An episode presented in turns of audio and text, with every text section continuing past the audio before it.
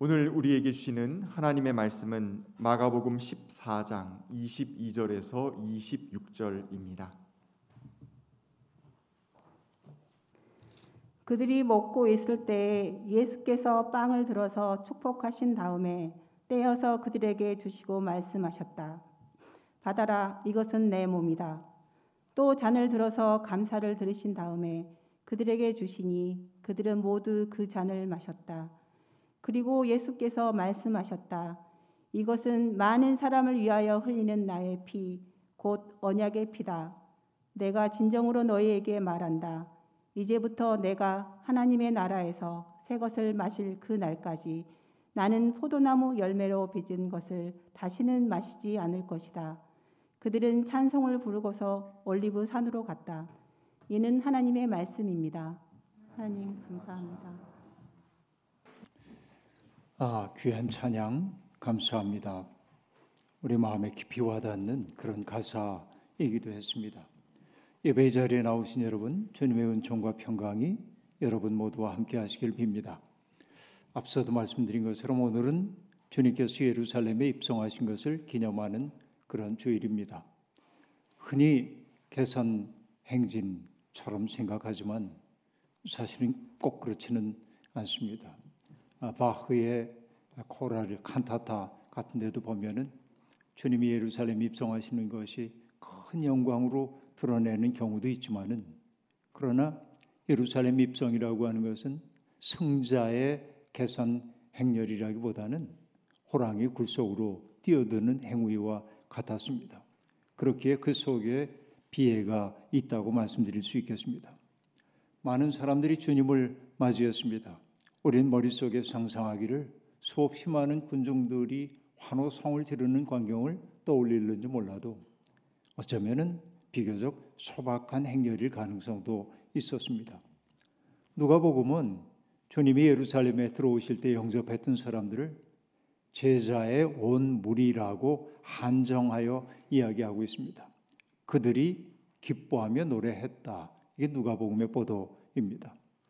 마태복음과 마가복음은 조금 다른데요. 제자들로 얘기하지 않고 큰 무리가 혹은 많은 사람들이라고 얘기합니다.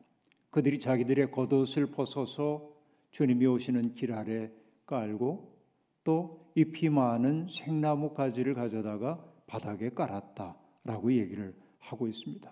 단순히 생나무 가지입니다. 요한복음은 조금 달리 얘기를 하고 있죠. 명절을 맞이하여서 예루살렘에 올라온 많은 사람들이 주님을 영접했다고 얘기하고 있고 그들이 바로 종려나무 가지를 들고 환대했다고 얘기하고 있습니다. 그러니까 요한복음에 근거한 거죠. 종려 주일이라고 하는 것은. 그러니까 우리가 예수님을 환영했던 집단의 크기가 얼만큼인지는 알 수가 없지만은 그러나 우리가 생각하는 어마어마한 그런 행렬은 아니었을 거다라고 보는 게 합당할 것 같습니다. 그러나 내 복음서가 모두 주님을 맞이했던 사람들이 불렀던 호산나 찬양에 대해서는 한결같이 이야기를 하고 있습니다. 우리를 구원하소서라고 하는 찬양이죠. 그러면서 그들의 노래 속에 반복되고 있는 구절들이 등장합니다. 다윗의 아들, 다윗의 다윗의 임금, 이스라엘 나라 이런 말들이 반복되어 등장하고 있음을 알 수 있습니다. 그러니까 주님의 이름으로 오시는 임금님 이런 상황들. 그러니까 제자들이 되었든 아니면은 큰 무리가 되었던 그들이 주님을 맞이하고 있는 그 마음은 무엇입니까?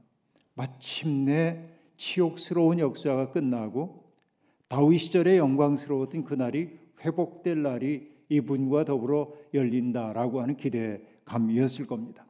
그렇기에 사람들은 일종의 흥분 상태 속에 빠져 들어가고 있었습니다. 안타까운 것은 그 속에 어디에도 순환과 모욕으로 점철된 십자가 초형의 그림자는 보이지 않는다는 데 있습니다. 그렇기에 저는 나귀를 타고 예루살렘으로 들어가시는 예수 그리스도의 적막한 쓸쓸함을 생각하지 않을 수가 없습니다.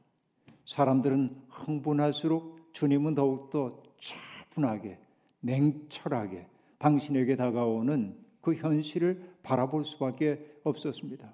바로 그렇기 때문에 그것은 정막한 쓸쓸함이었고 그 심정을 이 못난 종이 헤아려 보니 가슴이 미어지는 아픔을 느낄 수밖에 없었습니다. 때는 6월절 직전이었다고 성경이 전해주고 있습니다. 달리 말해 세상에 흩어져 살고 있는 유대인들이 그 옛날 하나님께서 그들을 구원해 주셨던 6월절 사건을 기억하기 위해 예루살렘으로 순례하는 순례의 명절 한복판이었다고 하는 말입니다. 각지에 흩어져 살면서 식민지 백성의 그 상실감과 아픔을 느끼고 살고 있던 사람들, 그들은 이등 시민에 불과한 것처럼 느껴졌을지 몰라도 예루살렘으로 순례하고 또 다른 순례자들과 만나는 그 시간만큼은 자기들이 세상의 중심이라고 하는 사실을 떠올릴 수 있었습니다.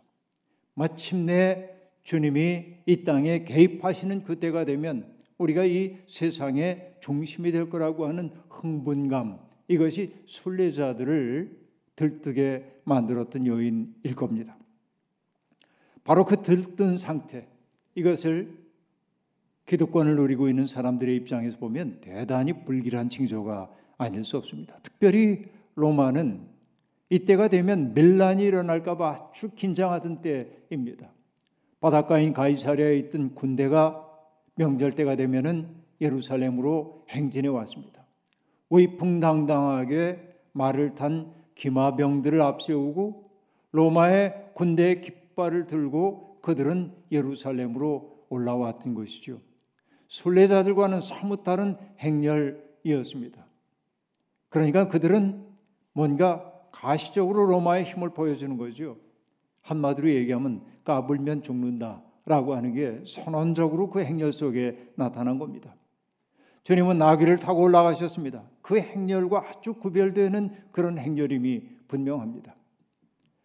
밀란이 일어날까봐 두려워했던 것은 로마 당국만이 아닙니다.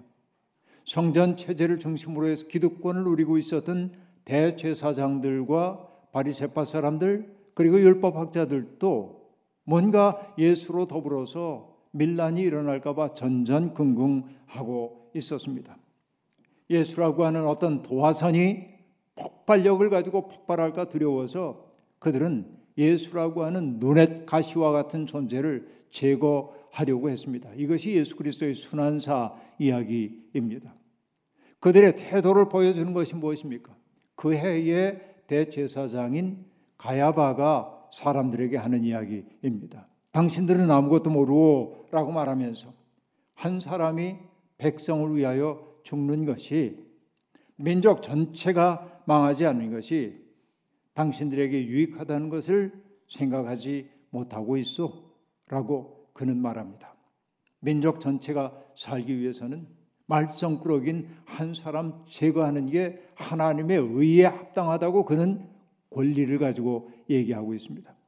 사실 그것은 종교적인 진실이 아니라 정치적인 명분일 뿐입니다. 대제사장이 하나님의 뜻이 무엇인가를 묻기보다는 무엇이 정치적으로 유리한가를 묻고 있습니다. 이것이 타락한 종교의 특색이 아니고 무엇이겠습니까? 타락한 종교에는 진리의 자리, 생명의 자리는 없는 법입니다. 그들은 갈릴리 호스가를 중심으로 활동하면서 하나님 나라의 복음을 전했던 그래서 대중들의 지지를 받고 있었던 예수가 밀란의 도화선이 될까봐 두려워하고 그것만 두려워하고 있습니다. 예수를 통해 계시되고 있는 하나님 나라 이런 걸볼 생각이 그들에게는 없는 것입니다. 제사장들뿐만이 아니었습니다. 당대의 지식인으로 취급받았던 율법학자들도 예수님이라고 하는 새로운 현상과 가르침에 대해서 배울 생각 없었습니다. 그들은 다만 예수가 지식인으로서의 자기의 자부심을 해체하는 것 같기 때문에 불쾌함만을 느끼고 있었던 것입니다. 왜 그럴까요? 여러분 예수님은 율법 학자들의 말을 인용하지 않으면서 하나님의 뜻이 어디에 있는지를 명확하고 소박한 언어로 사람들에게 전달했던 것입니다. 산상수훈에 등장하고 있는 예수님의 새로운 가르침 여러분 아시지요? 어떤 얘기들이 나옵니까? 분노, 간음, 이혼, 맹세, 보복, 원수에 대한 가르침을 주님은 말씀하시잖아요. 주님의 말투는 어떻습니까? 옛사람은 너희에게 말하기를 무엇 무엇을 하지 말아라 혹은 해야 한다고 말하였다. 그러나 나는 너희에게 말한다. 이러이러해야 한다라고 얘기합니다. 주님은 누구 인용하지 않았습니다. 토라의 말씀이 그 문자가 가리키고 있는 문자 너머에 하나님의 마음이 무엇인지를 주님은 직정적으로 드러냈던 것이죠. 바로 거기에 사람들은 권위를 느꼈습니다. 율법학자들은 자기들이 오랫동안 누려왔던 해석의 권위를 예수님에 의해 침해당하는 것으로 여겼기에 그 가르침 앞에 무릎을 꿇기보다는 가르치는 자를 없애는 것으로 그들이 자기들의 지위를 유지하고 싶었던 것이죠. 주님도 그들의 그런 위선을 아셨기 때문에 율법학자들에 대해서 사뭇 날카롭게 비판하십니다. 율법학자들과 바리새파 사람들은 위선자들아 너희에게 화가 있다. 너희는 박하와 회양과 근처의 11조는 드리면서 정의와 자부의와 신의와 같은 율법의 더 중요한 요소들은 버렸다. 그것들도 소홀히 하지 않아야 하지만 이것들도 마땅히 행해야 했다라고 말씀하고 있습니다. 주님의 말씀은 어떤 것입니까?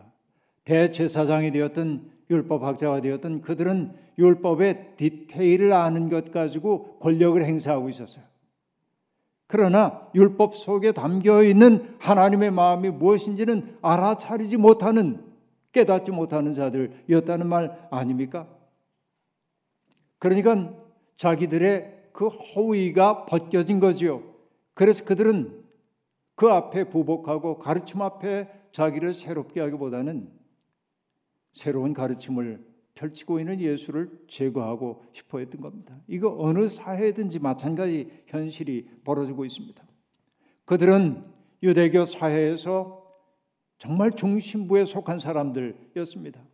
최상층부를 구성하고 있는 사람들이었습니다. 그런데 여러분, 상층부를 형성하고 있다고 하는 말은 달리 얘기하면 뭘까요? 지켜야 할 것이 많았다. 라고 하는 말입니다. 지켜야 할 게 많아, 중심에 있는 사람들은. 여러분, 지킬 것이 많은 사람들은 진리에 이르기 어렵습니다. 미국의 빼어난 에세이스트이면서 역사가인 리베카 솔릿이라고 하는 사람은 자기가 인생의 학교에서 배운 교훈이라면서 짤막하게 이렇게 얘기하고 있습니다. 주변부가 오히려 가장 풍요로운 장소일 수 있으며 다른 영역들을 드나들기에 유리한 위치일 수 있다는 사실을 배웠다라고 말합니다. 중심의 자리에 있는 사람들은 변화와 불확실성을 수용하려고 하지 않습니다. 오늘 누리고 있는 것이 흔들릴까봐 전전긍긍할 뿐입니다. 새로운 현실에 대해서 다양하게 반응할 수가 없습니다. 그렇기에 중심에 서 있는 사람들은 행복한 것처럼 보이지만은 오히려 불안한 사람들입니다. 새로움이 늘 변방에서 시작되는 것은 그 변방에 있는 사람들이라야 변화에 자기를 개방할 수 있기 때문인 것이지요. 그런데 중심에 속한 사람들은 그 기존 질서를 뒤흔들거나 틈을 만들려고 하는 사람들을 사회 안정을 깨뜨리는 불온 분자로 여겨 딱지를 붙이고 박해하려 합니다. 이것이 여러분 과거나 지금이나 똑같은 현실이 반복되고 있는 겁니다. 그런데 예수님을 죽이려는 음모가 안팎으로 이렇게 진행되고 있을 때 마가는 문득 쉬어가는 것처럼 전혀 다른 곳으로 우리의 시선을 옮기게 만듭니다. 예수님께서 배단이 나병 환자인 시몬의 집에서 머물고 계실 때 한 여인이 향유 한 큰을 가지고 주님께로 옵니다. 그리고 옥합을 깨뜨려 가지고 그 향유를 예수님의 머리에 부어 드리는 일이 벌어집니다. 제자들은 군시렁거렸습니다. 왜 이렇게 낭비하는가라고 말이죠. 이건 지난주 설교에서도 제가 얘기했던 대목입니다. 그러나 마가복음서는 바로 이 여인의 행위가 예수 그리스도의 죽음을 예비하는 행위였다고 이야기하고 있습니다. 주님은 일찍이 가보나움에서부터 활동하시면서 나중에 여러분 가이사랴 빌립보라고 하는 곳에서 제자들에게 당신의 순환을 예고하셨습니다. 세 번씩이나 순환과 죽음을 예고했지만 제자들 가운데 어느 누구도 주님의 그 순환 이야기가 현실임을 진실임을 알아차리지 못했습니다. 누구도 진지하게 받아들이지 않았어요. 왜냐하면 어떤 선입견을 가지고 있었기 때문입니다. 그러나 이 여인만큼은 주님이 하시는 말씀을 알아들은 거예요. 그리고 주님이 정말로 순환을 당할 수밖에 없다는 사실을 알아차렸기 때문에 그 값진 것을 거룩하게 낭비했던 것이고 주님은 그 여인의 행위를 칭찬했고 마가복음서는 그 여인이야말로 신실한 신앙인임을 제자들이 실패한 그 자리에서 오로지 주님의 마음을 꿰뚫어 본 단 한 사람으로 제시하고 있는 것입니다. 그리고 여러분 그 일이 있은 다음에 바로 배반의 이야기가 이어집니다. 가룟 유다가 예수님을 넘겨줄 마음을 품고 대제사장을 찾아가는 장면이 등장하고 있습니다. 그런데 마가는 가룟 유다가 열두 제자 가운데 하나라고만 소개하고 있습니다. 다른 복음서에서는 돈 욕심 때문에 그렇다는 얘기를 해요. 원래 사탄의 자식이었기 때문에 그렇다고 얘기합니다. 그러나 마가복음은 그런 얘기 일체 없습니다. 그냥 그가 열두 제자 가운데 하나였다고만 말하고 있습니다. 어떻게 보면 다른 복음서들은 이해할 수 없는 그 가련 유다의 배신 행위를 합리적으로 이해해 보려다 보니까 그가 돈 주머니를 맡고 있어서 돈 욕심이 많았다라든지 다양한 해석을 가려고 하지만 마가복음서는 그런 얘기 일치하지 않고 열둘 가운데 하나라고만 얘기합니다. 왜 그럴까요? 이것은 시편 41편 9절과 관련이 되는 겁니다. 내가 믿는 나의 소꿉동무 나와 한 상에서 밥을 먹던 친구조차도 내게 발길질을 하려고 뒤꿈치를 들었습니다. 라는 구절입니다. 그러니까 가장 가까운 사람이 배신하는 그 쓸쓸함, 그 초연함을 드러내는데 이 가련 유다를 열두 제자 가운데 하나라고 얘기한 것은 바로 그 까닭이에요. 가장 친밀하고 가장 가까운 사람이 주님을 배신할 수도 있다는 그 기가 막힌 인간적 현실을 얘기하고 있는 거예요. 여러분 배신의 쓰라림은 누구 때문에 뭐 때문에 쓰라립니까? 신뢰했던 사람이 신뢰를 무너뜨리기 때문에 그렇지 않습니까? 사기라고 하는 게 불쾌한 까닭은 어디에 있습니까? 가장 깊은 신뢰 관계를 쌓았던 사람이 나를 속였기 때문이 아닙니까? 바로 이 그 쓸쓸한 비에 바로 이게 열둘 가운데 하나란 얘기고 달리 얘기하면 가련 유다만이 아니라 누구라도 그런 배신을 할 수 있는 가능성을 가지고 있다는 사실을 그 표현 속에 담고 있는 것입니다. 그런데 그런 음모가 진행되고 있다는 것을 까맣게 모르는 제자들이 주님 앞에 여쭙습니다. 주님, 6월절이 되었는데요. 6월절 음식 어디에서 드시렵니까? 그러자 주님이 말씀하십니다. 두 사람의 제자를 보내면서 내가 성내로 들어가게 되면은 물동이를 이고 가는 사람을 보게 될 텐데 그 사람을 따라가라. 그리고 그 사람에게 물어봐라. 주님이 식사하실 장소가 어디인지를. 그러면 그가 장소를 보여줄 거다라고 얘기합니다. 그렇죠? 제자들이 그대로 했습니다. 근데 여러분, 많은 사람들이 이렇게 생각합니다. 예수님이 아, 잘 아는 사람하고 미리 선약이 있었구나. 아, 그러니까 이제 내가 이렇게 할 테니까 해. 마치 여러분 우리 군대에서 암구호라는 거 있잖아요. 암구호. 어두운 밤에 이렇게 경계 근무를 쓰고 있는데 누가 와요. 어? 그러면 암구호를 맞춰야 하잖아요.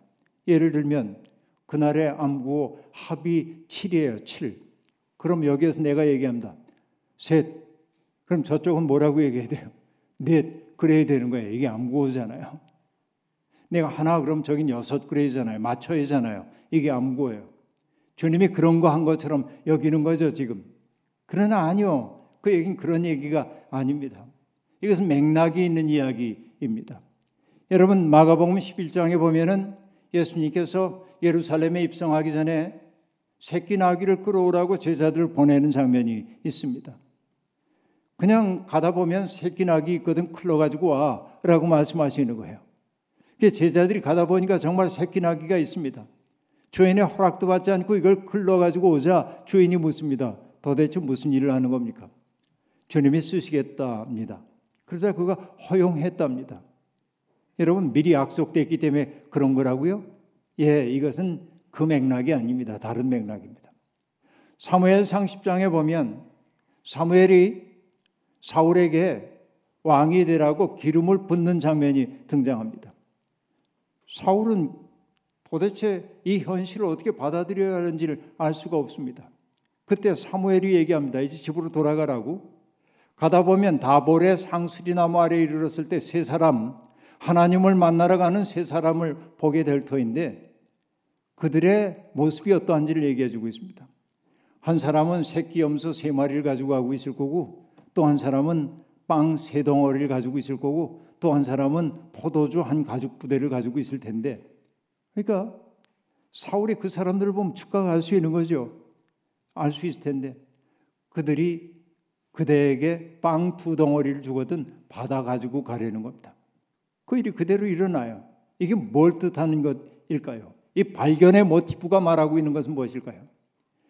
지금 벌어지고 있는 모든 일들이 하나님의 섭리 가운데 일어나는 사건이라는 거죠. 이게 발견의 모티브라고 볼 수 있어요. 그러니까 어디에 음식상을 차릴까요? 어디 어디에 가면 물동이 이고 가는 사람이 있을 거야. 이거 암구어 정한 것이라기보다는 복음서의 맥락에서 보면 하나님의 뜻 안에서 일어나는 사건임을 보여주기 위한 것이란 얘기입니다. 자, 어쨌든 저녁이 되자 주님은 제자와 함께 그 마련된 다락방에 가서 자리를 잡고 앉으셨습니다. 그날의 식사는 매우 의례적인 식사였을 겁니다. 어떤 식사냐면 6월절 식사였기 때문에 그렇습니다. 지금도 6월절 만찬을 가리키는 말이 세데르라고 얘기하는데 영어로는 똑같이 세데르라고 쓰고 세이더라고 발음을 합니다만은 세데르라는 만찬을 그들이 하는 거예요. 세데르 상에는 뭐 여러 가지 음식들이 놓이지만은 거기에 마셔서는 안 되는 잔 하나가 놓여 있습니다. 그 잔의 이름이 뭐냐? 엘리야의 잔입니다. 거기에 포도주를 따라 놓는데 그건 마시는 건 아니에요. 따라 놔요. 왜 엘리야의 잔이 세대로 그 상 위에 올라갈까요? 여러분 우리가 성경에 봅니다마는 엘리야는 죽음을 보지 않고 불병거를 타고 하늘로 올라갔잖아요. 그러니까 많은 사람들이 메시아가 오시기 바로 전에 엘리야가 올 것이라고 메시아의 길을 예비할 거라고 생각했어요. 그래서 그때가 되면 엘리야가 와서 우리가 인생 살면서 경험하는 굉장히 다양한 곤혹스러운 것, 부조리한 것들, 대답이 없는 이런 문제들 우리가 엘리야에게 물어보면 엘리야가 그 모든 물음에 대한 대답을 해줄 거라는 거죠. 그러니까 엘리야가 오는 그때를 늘 기다리고 상위에 올려놓는 거예요. 그래서 여러분 가장은 어떤 시간이 되면은 가만히 자기 집 문을 열어놓습니다. 엘리야가 들어올 수 있도록. 이게 뭐예요? 미지의 세계를 향한 문념입니다. 내가 알지 못해 세상은 우리가 어떻게 다 세상을 다 이해할 수 있겠어요? 알 수 없음 속에서 희망이 들어올 수 있다는 것을 내다보는 거죠. 이게 엘리야의 잔이란 말이에요. 그 잔 딱 등장하는 거예요.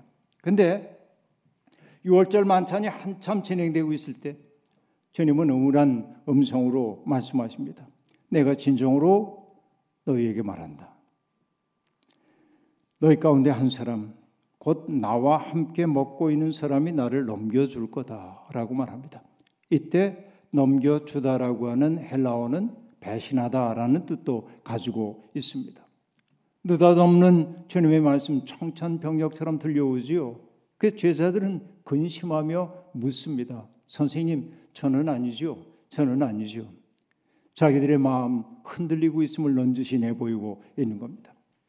주님은 구체적인 인물을 특정하지는 않지만은 그가 나와 함께 같은 대접에 빵을 적시고 있는 사람이라고 말합니다. 그럼 여러분 뭔가 색출하기 좋아하는 사람들은 주님의 옆자리를 차지한 사람이 누구일까? 그 빵에 같이 올리브에 빵을 찍는 사람이 누구일까 생각하면서 이렇게 몰색하려고 그러죠. 그러나 여러분 그 얘기 아닙니다. 시편 41편 9절 얘기인 셈이에요. 가장 친밀한 관계를 맺어왔던 사람이 나를 배신한다 라고 하는 얘기입니다. 주님은 빵을 들어 축복하신 다음에 그것을 떼어 제자들에게 주시며 말씀하십니다. 받아라. 이것은 내 몸이다. 여러분 여기에 빵을 들어 떼어라고 얘기합니다. 떼는 떼다는 단순하게 붙어 있던 것을 떨어지게 한다는 뜻으로만 새길 때 이 말이 함축하고 있는 그 긴장감을 느낄 수가 없습니다. 떼다라고 번역되어 있는 헬라어 에클라센이라고 하는 단어는 사실은 부수다, 깨뜨리다 라는 뜻입니다. 그러니까 떡을 빵을 깨뜨렸다, 부쉈다라고 하는 것은 뭘 연상시켜요 우리에게? 십자가에 처형당하시는 예수 그리스도의 찢긴 몸을 우리는 떠올리게 되잖아요. 바로 그 단어를 의도적으로 지금 사용하고 있단 말이에요. 그리고 주님은 잠시 후에 잔을 들어 감사 기도를 들으신 다음 제자들에게 주시며 말씀하셨습니다. 이것은 많은 사람을 위하여 흘리는 나의 피, 곧 언약의 피다라고 말합니다. 성찬을 가리켜 유카리스트라고 얘기하는데 이것은 감사를 드리다라는 뜻의 헬라어 유카리스테오라고 하는 말에서 비롯됩니다. 주님은 감사를 드렸어요. 그리고 정말 주목해야 할 것이 여기에 있습니다. 주님은 제자들에게 포도주를 주시며 마셔라 그러지 않았어요. 잔을 주셨대요. 뭐 잔 속에 포도주가 있으니까 그럴 수도 있겠지 생각하지만 잔이라는 표현은 굉장히 의도적 표현입니다. 이 잔이라고 한 말이 연상시키는 게 있단 말이죠. 어떤 겁니까? 야고보와 요한이 예수님에게 청탁하잖아요. 당신의 나라 임하실 때 우리 형제를 하나는 당신의 우편에 하나는 당신의 좌편에 앉게 해 주십시오. 그때 주님이 좌우편에 앉게 하는 건 내가 할 일이 아니다. 하나님이 하실 일이야. 그러면서 그들에게 질문하셨어요. 뭐라고 질문합니까? 내가 마시는 잔을 너희도 마실 수 있겠느냐? 내가 받는 세례를 너희도 받을 수 있겠느냐? 잔이라고 하는 건 뭘 얘기해요? 희생, 헌신, 죽음을 뜻해요. 나중에 게세만의 동산에서 주님이 기도하실 때 엎드려 기도하실 때 하나님 앞에 주님 뭐라고 기도하십니까? 아버지 이 잔을 내게서 물려 주십시오. 잔은 고통이에요. 그러니까 예수 그리스도가 제자들에게 잔을 주셨다고 하는 이 말은 단순히 포도주 같은 잔 컵을 건넸단 말이 아니란 말이죠. 그러니까 그 잔을 주는 행위를 통해 주님은 뭐예요? 제자들이 당신의 운명 속으로 들어오길 바란 거예요. 당신과 같은 길을 걷기를 원했다라고 하는 얘기입니다. 여러분, 힘을 가진 사람들이 그렇지 못한 사람들을 함부로 대하고 마구 억압하고 착취하는 세상의 질서, 그 지배의 질서를 해체하는 그 일에 너희들도 동참하겠느냐? 바로 이게 새 언약이라는 거예요. 지배를 해체하고 모두가 형제 자매의 우애를 나누고 서로를 하나님의 형상으로 아끼는 새 하늘과 새 땅을 여는 일을 위해 몸 바칠 각오가 돼 있냐? 나와 함께 일하자라는 초대인 거예요. 그러니까 여러분 이 마지막 만찬이라는 건 어마어마한 도전임을 우리가 알 수 있습니다. 여러분 이탈리아의 소설가인 이니아치오 실로네라고 하는 사람이 빵과 포도주라고 하는 소설을 썼습니다. 파시즘이 지배하고 있던 그 이탈리아에서 세상에 새로운 세상이 도래하기를 꿈꾸던 사람들의 순한 이야기가 그 속에 담겨 있습니다. 소설에는 무리카라고 하는 젊은이가 등장하는데 그는 파시즘 정부에 대항해서 진실과 우애가 살아있는 세상, 노동이 존중받는 그 세상을 이루기 위해 애쓰다가 붙잡힙니다. 그리고 린치를 당하고 고문을 당하던 끝에 비참하게 죽임을 당합니다. 생태 같은 자식이 죽었어요. 그 무리카의 아버지가 그 아이를 아들을 애도하는 장례를 치릅니다. 마을의 많은 사람들이 함께 슬픔을 나누기 위해 찾아왔습니다. 그러나 그 무리카 노인은 무리카의 아버지 무리카 노인은 눈물을 보이지 않습니다. 오히려 담담하게 말합니다. 사람들에게 빵을 권합니다. 포도주를 권합니다. 그러면서 이렇게 말합니다. 나를 도와 이 빵을 만든 곡식에 씨를 뿌리고 김을 메고 탈곡을 하고 빻은 건 바로 그 애입니다. 이건 그 아이의 빵이에요. 포도주를 권하며 말합니다. 나를 도와 포도나무에 가지를 치고 물을 주고 잡초를 뽑고 따들여서 이 포도주를 빚은 건 바로 그 애입니다. 드십시오. 이게 그 아이의 포도주요. 여러분 평범한 말처럼 들리지만은 여러분 어찌 보면 기독교의 성찬의 이야기가 여기에 반영되어 있음을 누구나 알 수 있는 겁니다. 이것은 굉장히 강렬한 저항의 메시지입니다. 그 아버지의 말 속에 어떤 애상도 없습니다. 그 자리에 동참했던 이 소설의 주동인물격인 피에트로는 그 빵과 포도주의 의미를 이렇게 설명합니다. 빵은 많은 이삭의 나달로 만들어집니다. 따라서 그것은 하나가 됨을 의미합니다. 포도주는 많은 포도알로 만들어집니다. 따라서 그것 역시 하나가 됨을 의미합니다.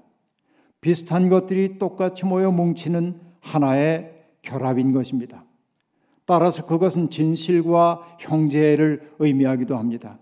이것들은 함께 어울려 화목하게 지내는 것들이지요. 라고 말합니다.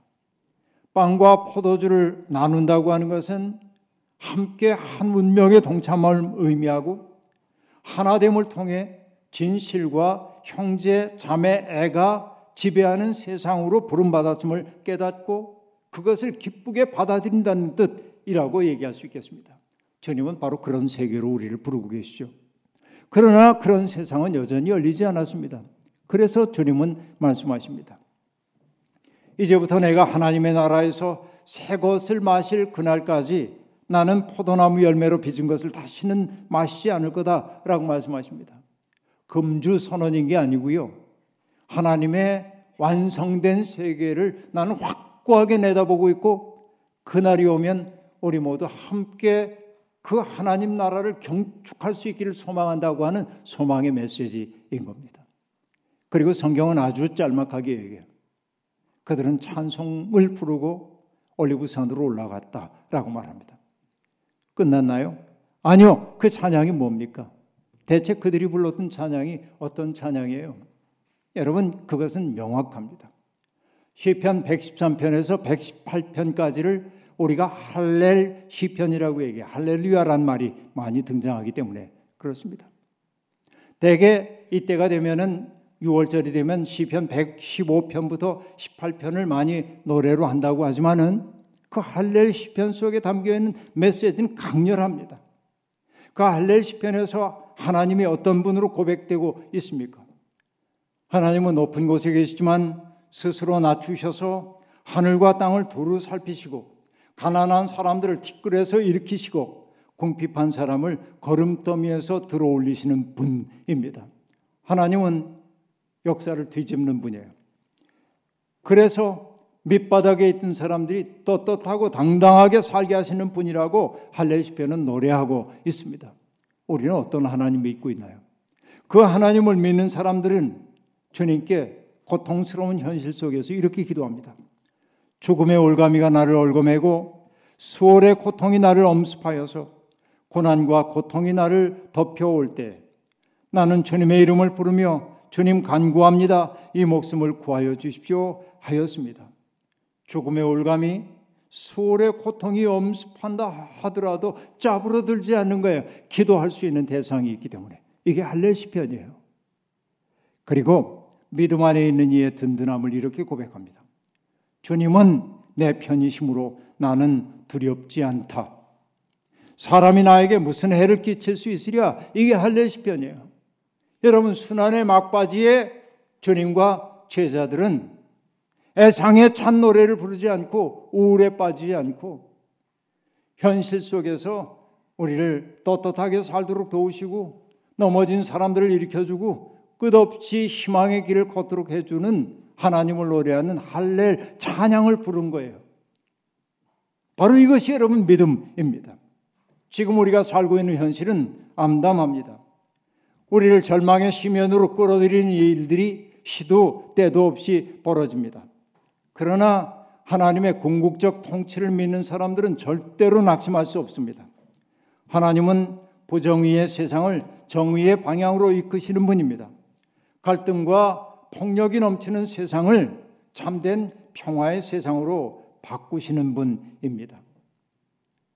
우울합니까? 할렐 시편을 노래해야 합니다. 찬양해야 합니다. 하나님 찬양해야 합니다. 찬양은 그런 꿈을 우리 속에 새기는 과정입니다. 아니, 우리가 바로 그 찬양이 되어야 합니다. 주님과 제자들이 함께 부른 그 찬양이야말로 어두운 세상에서 희망의 등불을 밝히는 이들이 여전히 존재한다는 사실을 세상 앞에 드러내 보여 주었습니다. 우리도 그 노래 속으로 들어가야 합니다. 우리가 그 노래가 되어야 합니다. 어둠은 빛을 이길 수 없습니다.